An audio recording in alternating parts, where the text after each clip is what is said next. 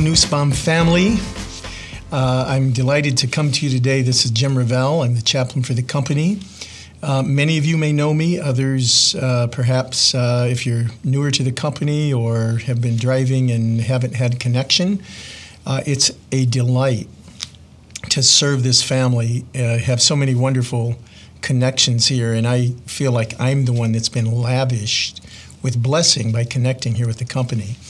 I want to share with you during the Christmas season a thought from the Scripture, and I'm kind of a thief because I'm taking it an idea that came probably about a year ago that I was listening to a teaching by Timothy Keller, and actually the title of the message was "A Longing for Home," and it really impacted me. It got me thinking, and I think if any time you're working in the driving industry, trucking, home time is essentially important, you know. And how do you find that work-life balance?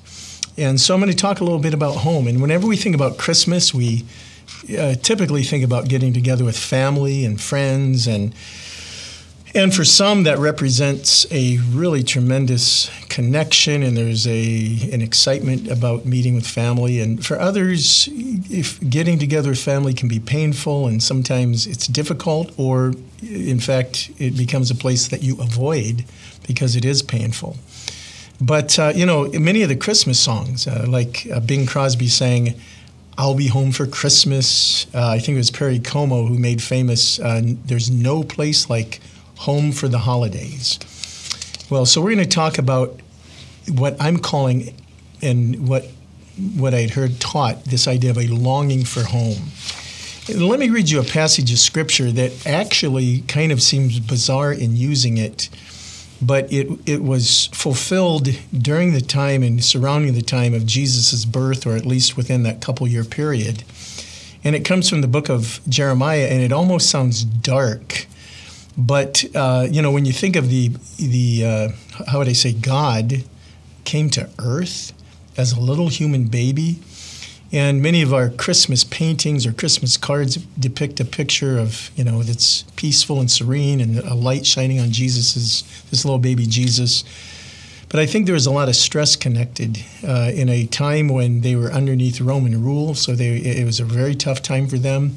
This young couple had come a long distance. She was married, fully pregnant, traveling. Have you ever been on vacation and you don't have the reservations get messed up? Well, they had no place to stay, so a little baby born in a manger or born in a barn. Very interesting. And then this story, because surrounding this there was a great jealousy in the king at that time, King Herod, who was extremely insecure, and he implemented a program to kill little babies, trying to kill Jesus because he was threatened. So here's what it says. The Lord says, "A sound is heard in Ramah, a sound of crying in bitter grief.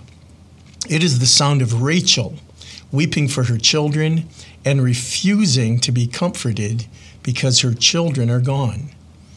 But then it says in the next verses, the Lord says to her, "Stop your incessant weeping and hold back your tears, for your heartfelt repentance will be rewarded. Your children will return from the land of the enemy, and I, the Lord, affirm this. Indeed, there is hope." And then listen to this phrase, "Your children will return home.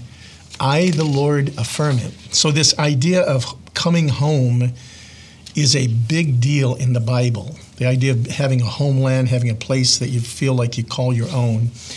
And the words that I just read were written about 2,500 years ago, about 500 years before Jesus' birth. And it was a chaotic time in Judah, or, you know, which was where Jerusalem was, because the Babylonians had invaded, and things were chaotic. The culture was broken. It wasn't just divided, but splintered. And the people were alienated. And it's very interesting, this whole idea of alienation.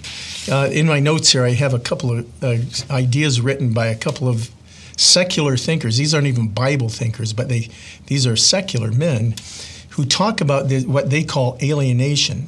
Martin Heidegger, who was an existentialist, and Karl Marx, who was a communist, said these words, both of them kind of agreed on this, that you can't understand the human condition unless you understand the concept of what they called alienation, being estranged, not feeling included. The idea, and this is really a human problem. And what they said, and I think this is amazing. They didn't have a deep, they had no faith in God, but they said, we are not at home in this world.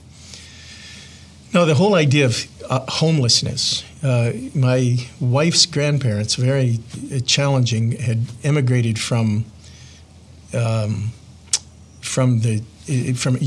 and actually at points in their life they were homeless on the streets of Chicago many years ago.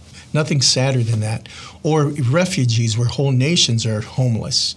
But these two secular people, Heidegger and Marx, say that we are living in a place that's not home. In other words, we're living in a world that doesn't meet our deepest needs.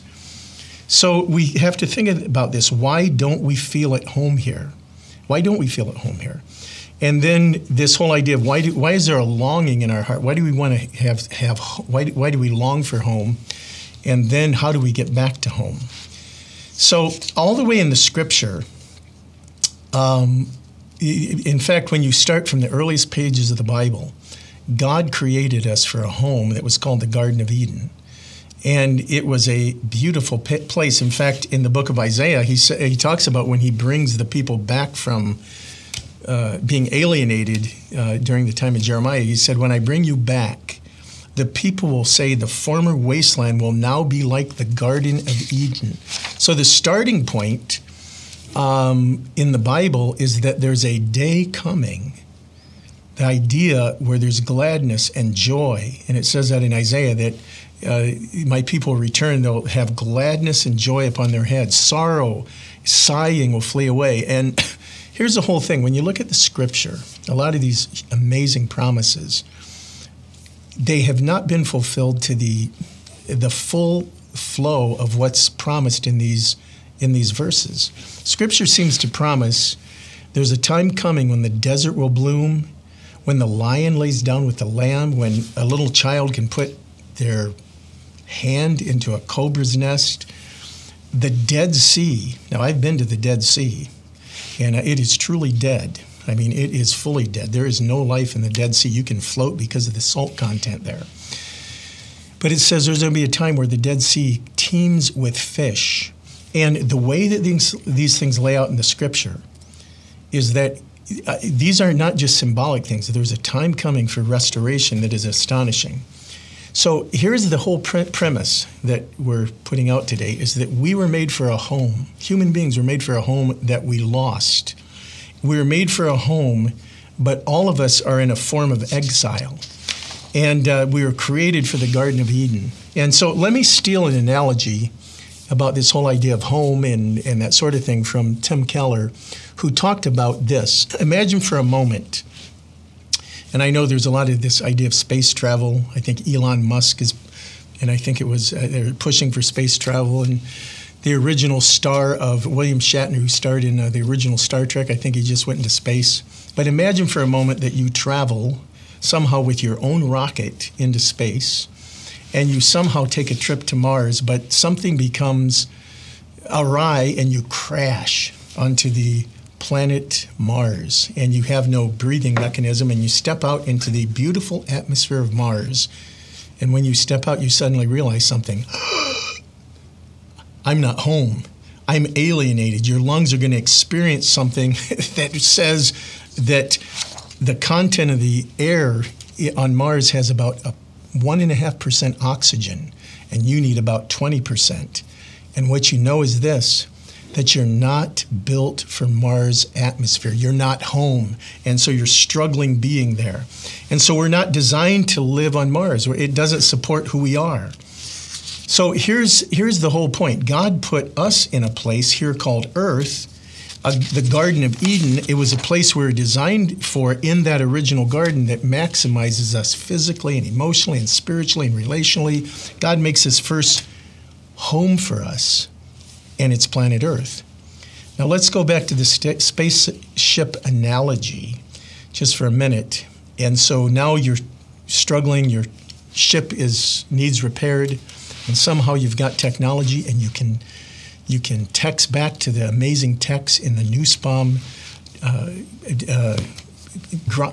out with the trucks, where they're repairing trucks, and they somehow have the prowess to be able to repair a spaceship, and they get you back working, and now you're flying back, and you make it back to Earth, and you say, I'm home.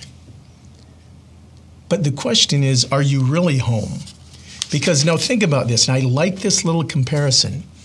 On Mars, you know instantly that you're going to die. But on Earth, you don't know instantly, but did you know that inch by inch, day by day, moment by moment? In fact, there's a verse in the Bible that says, outwardly we're wasting away. The idea that we're breaking down, we're wearing out. So is this the way? Is this really home? Is this really the place God designed for us, to live in a place where we're wearing out and we're breaking down? Let me read you a quote from a French philosopher by the name of Albert Camus. And he said these words.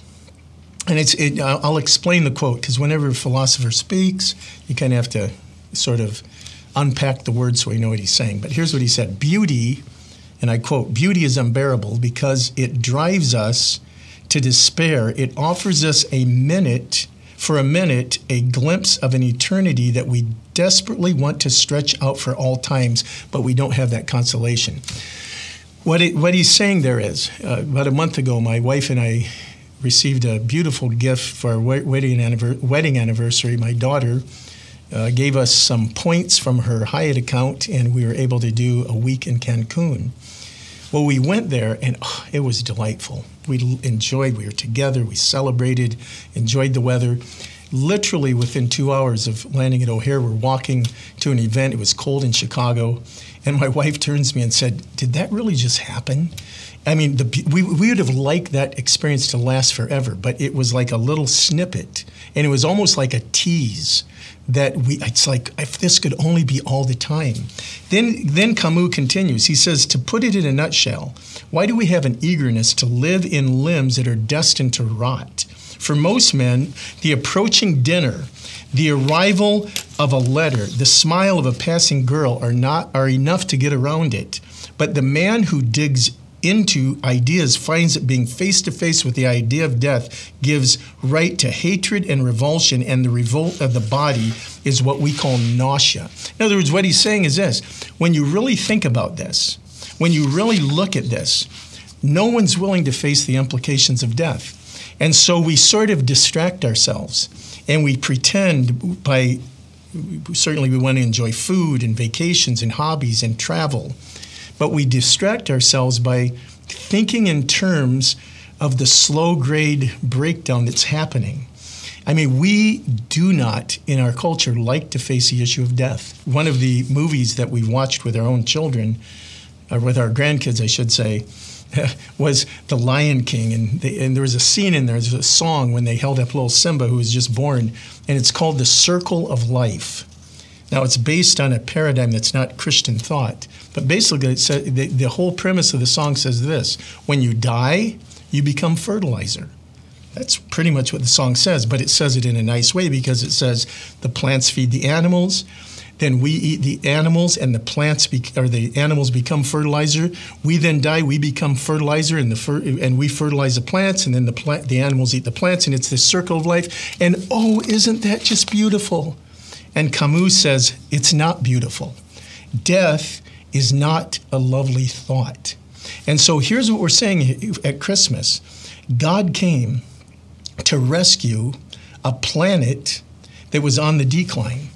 And even the Apostle Paul said this: death is an enemy. Jesus came to take death head on. And the question is, why is death an enemy? I'll tell you this, because every person you've ever loved, every person you've ever known is going to become fertilizer. The Bible says it's all appointed. All of us will die at one point. And we live in a planet that doesn't meet the deepest needs of our life. We want a love that lasts. We want a beauty that never ends. Can you imagine a beauty that never ends? We want significance in our work, to be noticed, to do something out of how God's created us, having it make an impact and doing it for the honor and glory of God. But we live in a place where that's not happening. And so in each of our heart, we have this need for a love that never ends, for relationships that are never broken. And the world can't sustain us any more than if you flew to Mars and you breathed in the atmosphere of Mars and you could live. You can't, because we're wearing down. We're wasting away, as the scripture says. There's we have this yearning for home, so we're talking about this longing. And there was an old a movie, it's probably, 35 years old now, and it's called A Trip to Bountiful, about an aging widow who's living a very unhappy life as she's aged. And this idea pops into her mind where she's thinking, if I could only get back to where I was originally raised, this little Gulf Coast town called Bountiful, Texas, and she could get back to the farm that she was raised in, and she thought, I could be invigorated. Well, she makes this very arduous trip there. And when she gets there, all of her expectations are plummeted because everyone she'd ever known had either moved or they died. The home that she thought she had, in fact, even when she looked at the experience there, she began to say, wait, I remember this even differently than when I was raised here many years ago. And I can recall numerous years ago, I visited my kindergarten classroom at the Bluegrass Elementary School where Mrs. Telsra was my teacher. And when I walked in the room, I kind of reflected a little bit, and I'm like, I kind of remember this differently than I do right now at the age I am. And so what this is saying is even some of the experiences that we count as home from the past are exaggerated. And the Bible gives us something. There's this desire for home. There's something of a security in that. But what is it we're missing? We got to go back to the Garden of Eden, where God was our actual dwelling place. And in the Bible, in the book of Psalms, the great patriarch Moses, he wrote one psalm. He wrote Psalm 90. And he kind of gives us a little clue on this search for home. What is this desire for home, for security, for love? Here's what he says in Psalm 90, verse 1. He said, Lord, throughout all generations, you have been our home. In other words, God is the home that we remember. That this yearning, this vacancy in the human heart is a cry to know God and to relate to God. But what we've done, and there's nothing wrong with a great marriage, great family, great retirement, all of these things, but we settle for less when we don't have God as the preeminent one who fills our needs. Because when he is first, all of this other stuff fits together. But when he's not, we always have this yearning for something, and it's not quite there. So let's go back to kind of challenge Camus' thoughts where he said, I hate the universe, this is at home, we don't fit here, there's no hope. C.S. Lewis comes out, and he makes some really interesting statements here about this yearning for home. And let me read you a quote from him where he says, and I like this, and I'll kind of unwrap it for you so you kind of, we kind of can apply it to our life. But he says, though being hungry does not get us food, surely being hungry proves there's such a thing as food. You say the material universe is ugly, unjust, you don't like it. But if you were just a product of the material universe, if that is all you are, why don't you feel at home in it? Do fish complain in the sea for being wet? We feel wet when we step into water because we're not aquatic creatures. Then why don't you feel at home here? The only possible explanation is our real home is somewhere else. So what he's saying is, if you have hunger, it proves there's food. If you're a fish, you feel comfortable in water, but if you're not from that environment, you step in, you feel wet. Well, in the same application in this world, we don't feel like we fit. Why? Because you were made for something else. You were made to be home, and God is our home. So the question is, how do we get home? Well, we can't get there ourselves. In fact, it says in the very chapter I read from Jeremiah, that the Lord said, I will deliver and I will redeem those who are from those that are stronger than them. And what happened, we were created for this home in the Garden of Eden, but Adam and Eve were exiled out. They were cast out because they opted to stiff-arm God and run their own life. And we would call that sin. And I think I've used this before in previous podcasts, but I always say sin is self-imposed nonsense, S-I-N. It's a self-centeredness. And anytime there's sin, there's isolation and there's alienation. So let me give you an example. If you lie to someone, instantly there's a distance created. You're isolated. You move away from them. Or if they lied to you, they move away from you.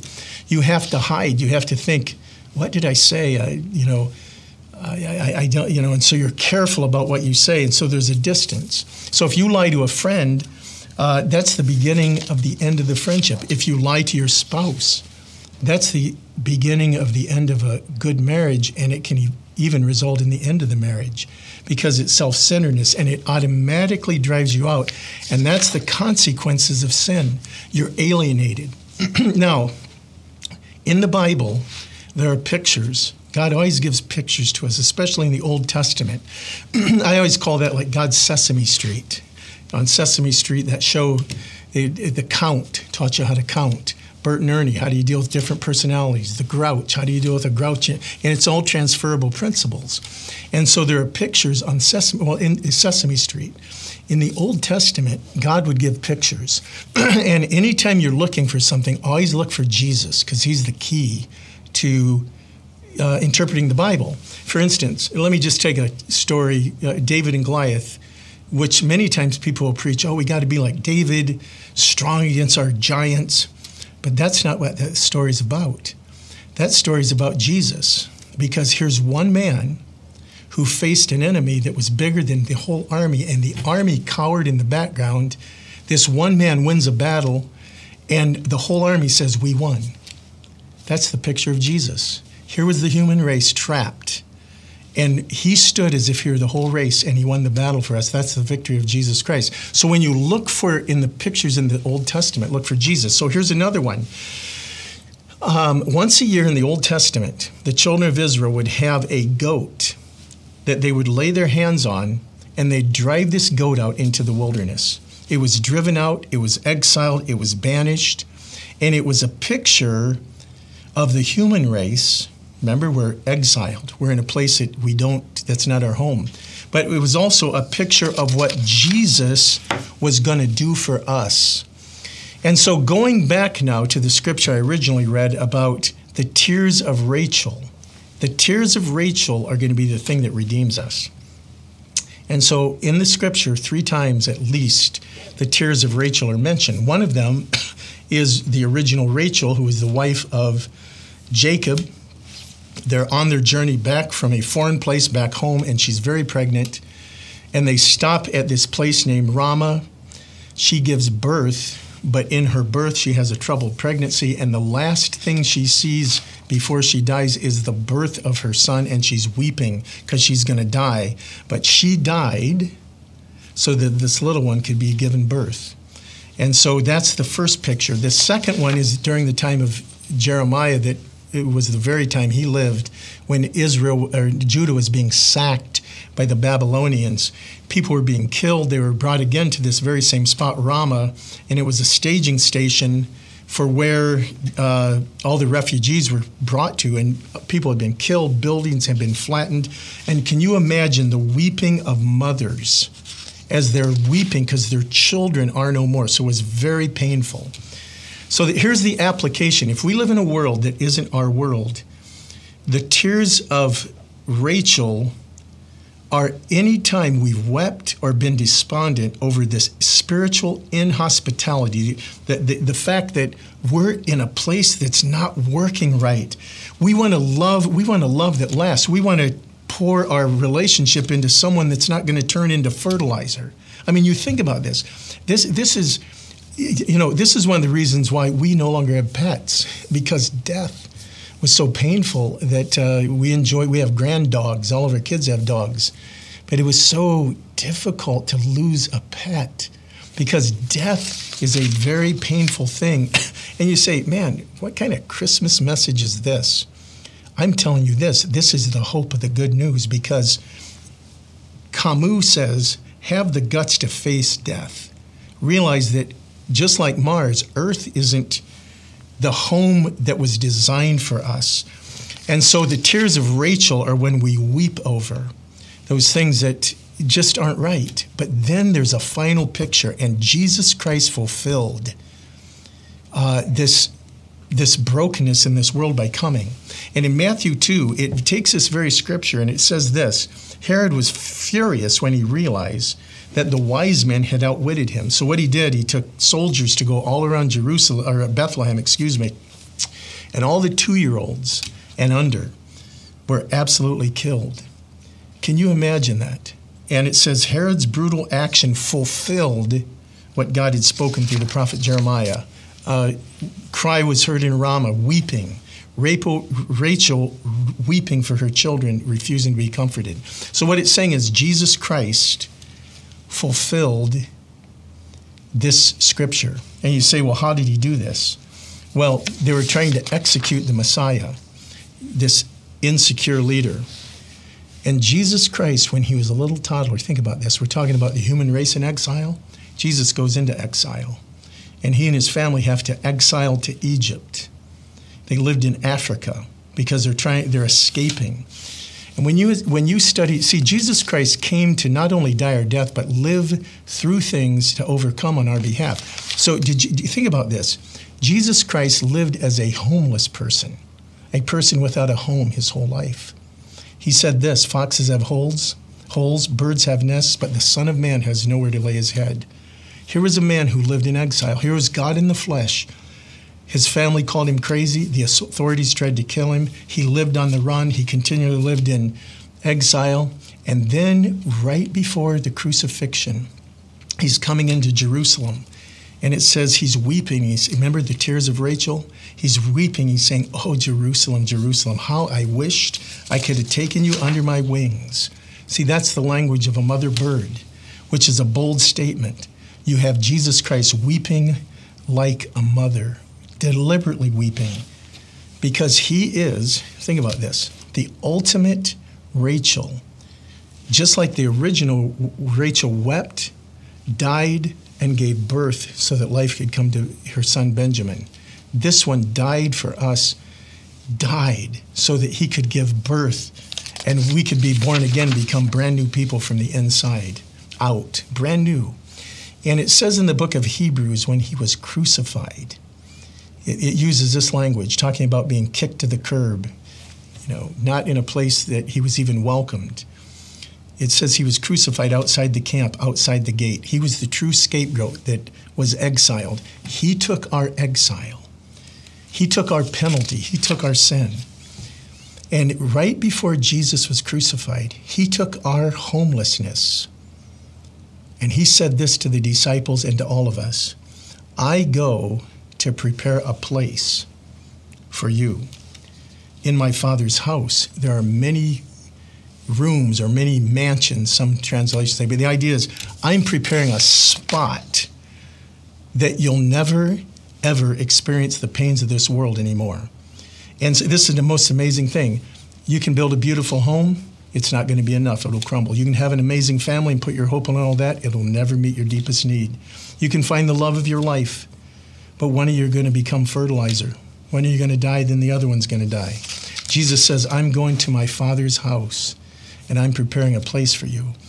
And the best mothers and fathers, the best homes, the best families are dim echoes of what God has prepared for us. The best Christmas gatherings, the best local churches, or when we get together with friends and family, that's a dim echo of what God's purchased for us. But if you don't make him your home, you'll be on this journey your whole life to find a satisfaction that you'll never find anywhere else because Jesus opened the door.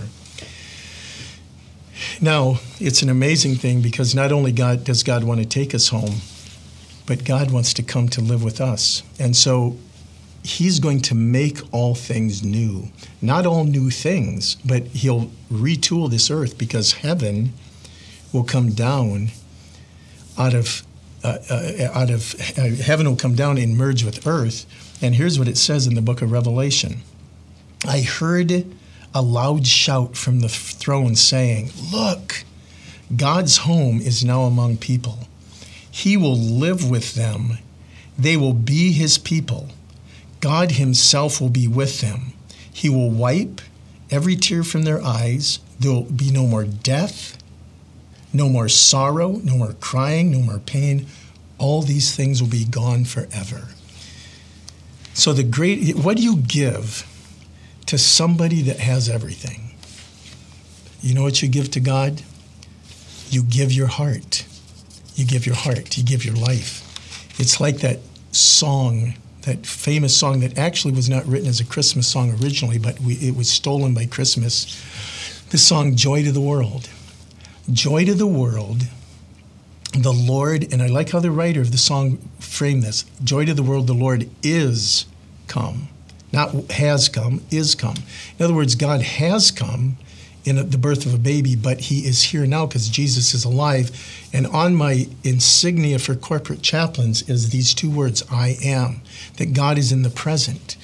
And he wants a relationship with every person. And he's prepared a place for us in the future, but in the moment, he's encouraging us to welcome him into our life. So it says, joy to the world, the Lord is come. Let earth receive her king. Let every heart prepare him room. And heaven and nature sing. And that's what we want to do this Christmas. That's what I'm encouraging you to do, is know this, that Jesus came as a homeless person so you can have a home. And as we're waiting for that home, we have the reality of his astonishing presence to walk with us, to fill us, to strengthen us, to help us, get us through. I mean, he said in this world you're going to have trouble. You'll have trouble. But take heart. I've overcome the world. And it says this in the book of Hebrews chapter 13, verse 14. Here's what it says. The world is not our permanent home.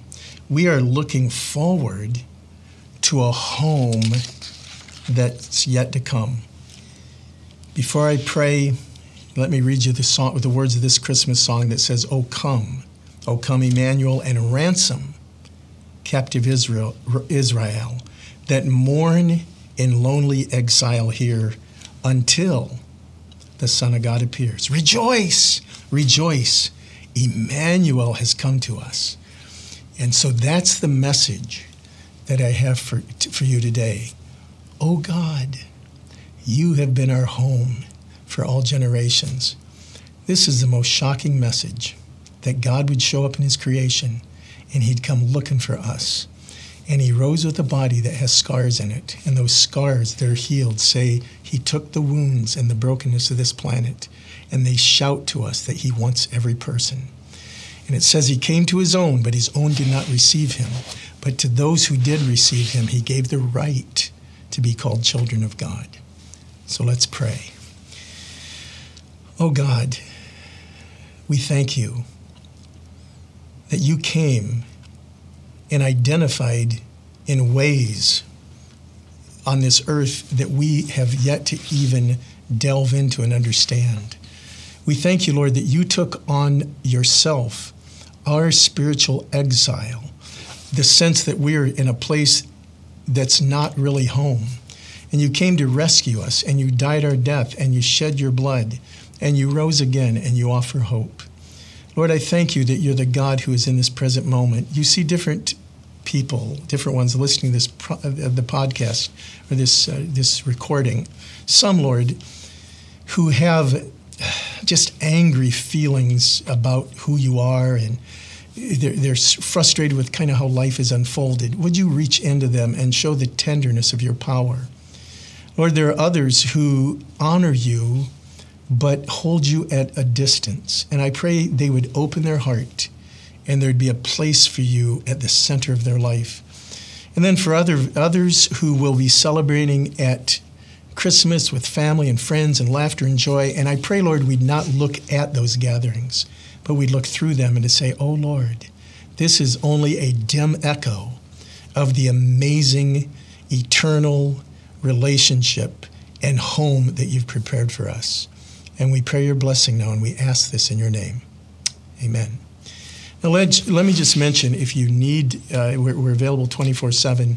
My contact phone number is area code 877-322-CHAP. That's 877-322-2427. My extension is 5017, and I'd love to chat with you. And I always tell people, hey, I have an answer for everything, and one of them is I don't know. However, we are connected to the one who does. God bless you. Merry Christmas. Thank you.